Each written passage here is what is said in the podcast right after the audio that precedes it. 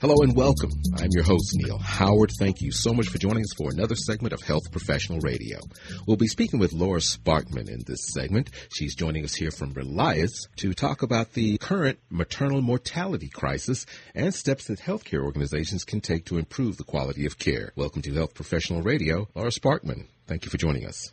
Thank you for having me. Tell us a bit about yourself and your role at Relias. Uh, happy to do that. I am a uh, clinical leader at Relias, and at Relias we develop healthcare education for workforce education and enablement. In my particular area, or where I spend a lot of my time, is in the high risk um, medical areas like obstetrics and the emergency department. And um, I've been in this consulting space for over 20 years, and uh, I really help our clients optimize healthcare education so they can achieve the outcomes that they desire, particularly around patient safety improvement and creating an environment of high reliability. It's really about trying to deliver the best care possible and one of the ways we do that is by developing evidence-based guideline education that helps clinicians get better at what they do every day, which is delivering patient care. We're specifically talking today about the current maternal mortality crisis. Is there a maternal mortality crisis currently in the United States? And if so, are these rates higher here in the United States than in other similar income countries? Oh, yes, we definitely have a maternal mortality crisis in the United States. It's been interesting because the first um, time that we really started looking at this was an article written in 2015 in the Lancet that compared the U.S. to several uh, first world countries around the world. And the U.S. by far had a much higher maternal mortality rate, you know, which is death to birthing people um, during pregnancy or immediately following uh, pregnancy, not immediately, but can be up to at the time 42 days and et cetera. So um, the country has tried to shine a spotlight. I will say the healthcare community is very well aware of it, and there have been some media um, attention given to it and some, um, you know, like the New York Times and the Washington Post, and even on some of the prime time ABC, CBS morning news segments, you might hear something about it on on the news, but really lately I would say the focus has been on diving into the data from the CDC and other significant national data outlets to say what is the actual maternal mortality rate and what is causing the maternal mortality rate. And so we are really starting to dive into that now. And that is literally where I spend a, a ton of my time is really trying to understand how can we help hospitals and healthcare providers and healthcare leaders understand their own population, what populations are at risk, and what can you do to improve mortality and morbidity. So think about it this way. If you have high risk mothers, and we know there are high risk categories, and we can talk about that here in a moment as well, um, by race, as an example. Um, black women die three times higher than white women.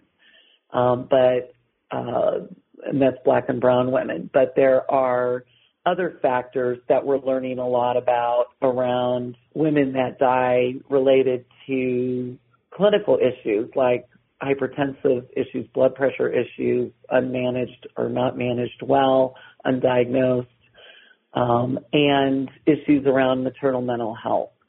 So the problem is pretty vast, mm-hmm. and it's really pointing to um, underserved populations, high risk populations, um, access to care is definitely a factor, and some other areas that we didn't really even focus much on, which had to do with domestic violence, abuse, and um, severe issues around substance use and abuse and not being in treatment.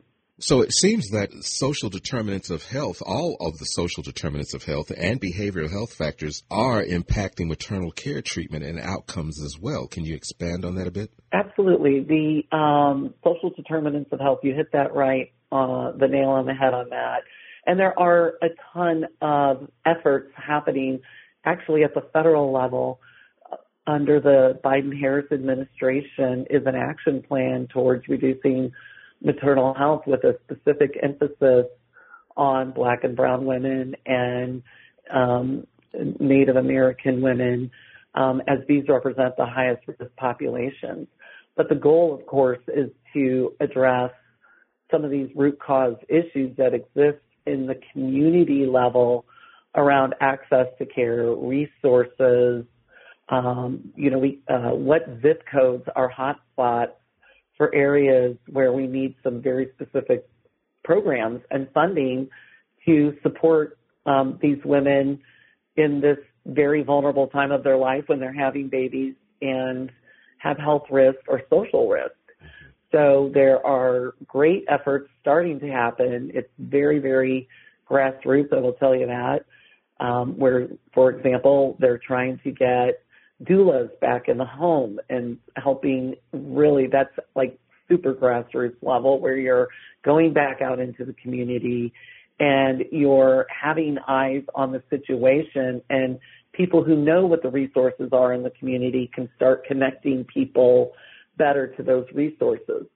But one of the big challenges we have is changing the mindset and the model of how traditional healthcare works, hospitals and health systems, and how communities operate. And there is, in my opinion, a gap between what traditional health and hospitals do and how they act once a mom is uh, a, a recent pregnant person is in their care and then they go home how do we stay connected with that patient that family that support network and make sure that mom is getting what they need because the uh, during that kind of first couple of months after they deliver and go home is one of the highest risk times postpartum for that birthing person.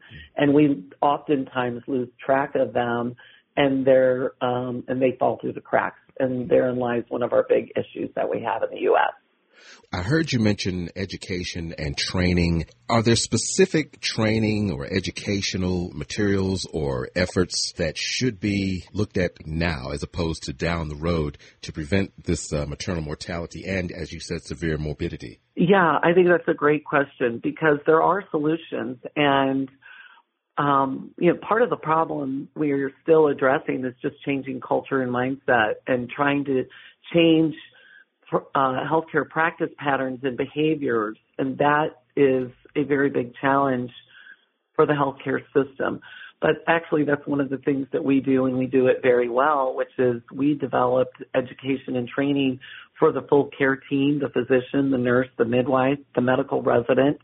And imagine if every one of those clinical team members are trained and sensitized to these potential risks and following evidence-based guidelines on how you treat some of these um, most chronic conditions around diabetes, um, infections from C-sections as an example, or hypertension, and things that women have prior to getting pregnant. They're not in necessarily potentially great health even before they get pregnant, but now when you're pregnant, you've added on the complexity of that. But we can reach and train the full care team. And what we have found is when you do that, we see significant decrease in severe maternal morbidity and mortality and actually save lives. And that's our goal. That's one of the areas and one of our primary missions at Relias is really to make sure that we are improving how clinicians use and apply the national evidence-based guidelines we have all those standards of care in place, but we have a lot of variation and uptake and use of that. So changing the mindset of the frontline healthcare team, including physicians and midwives and nurses together doing that work, it does make an impact and it does save lives. Lora, give us a website where we can learn much more about Relias. Sure, Relias.com um, is a uh, one of our communities, um, and Nurse.com. If you're an individual nurse and you want to join a community, um, you can actually uh, visit that site because it has resources specifically for nurses. But for healthcare systems, healthcare education, healthcare resources for organizations to really want to move the rock on some of these biggest issues in healthcare, nurse workforce retention, turnover, high quality care and improvement, that would be Relias.com. I appreciate you taking time with us this morning here on Health Professional Radio. Hopefully you'll return. Thank you so much. You've been listening to Health Professional Radio. I'm your host, Neil Howard, in conversation with Lora Sparkman. Audio copies of this program are available at healthprofessionalradio.com.au, also at Anchor, Spotify, and be sure to subscribe to our YouTube channel at youtube.com, Health Professional Radio.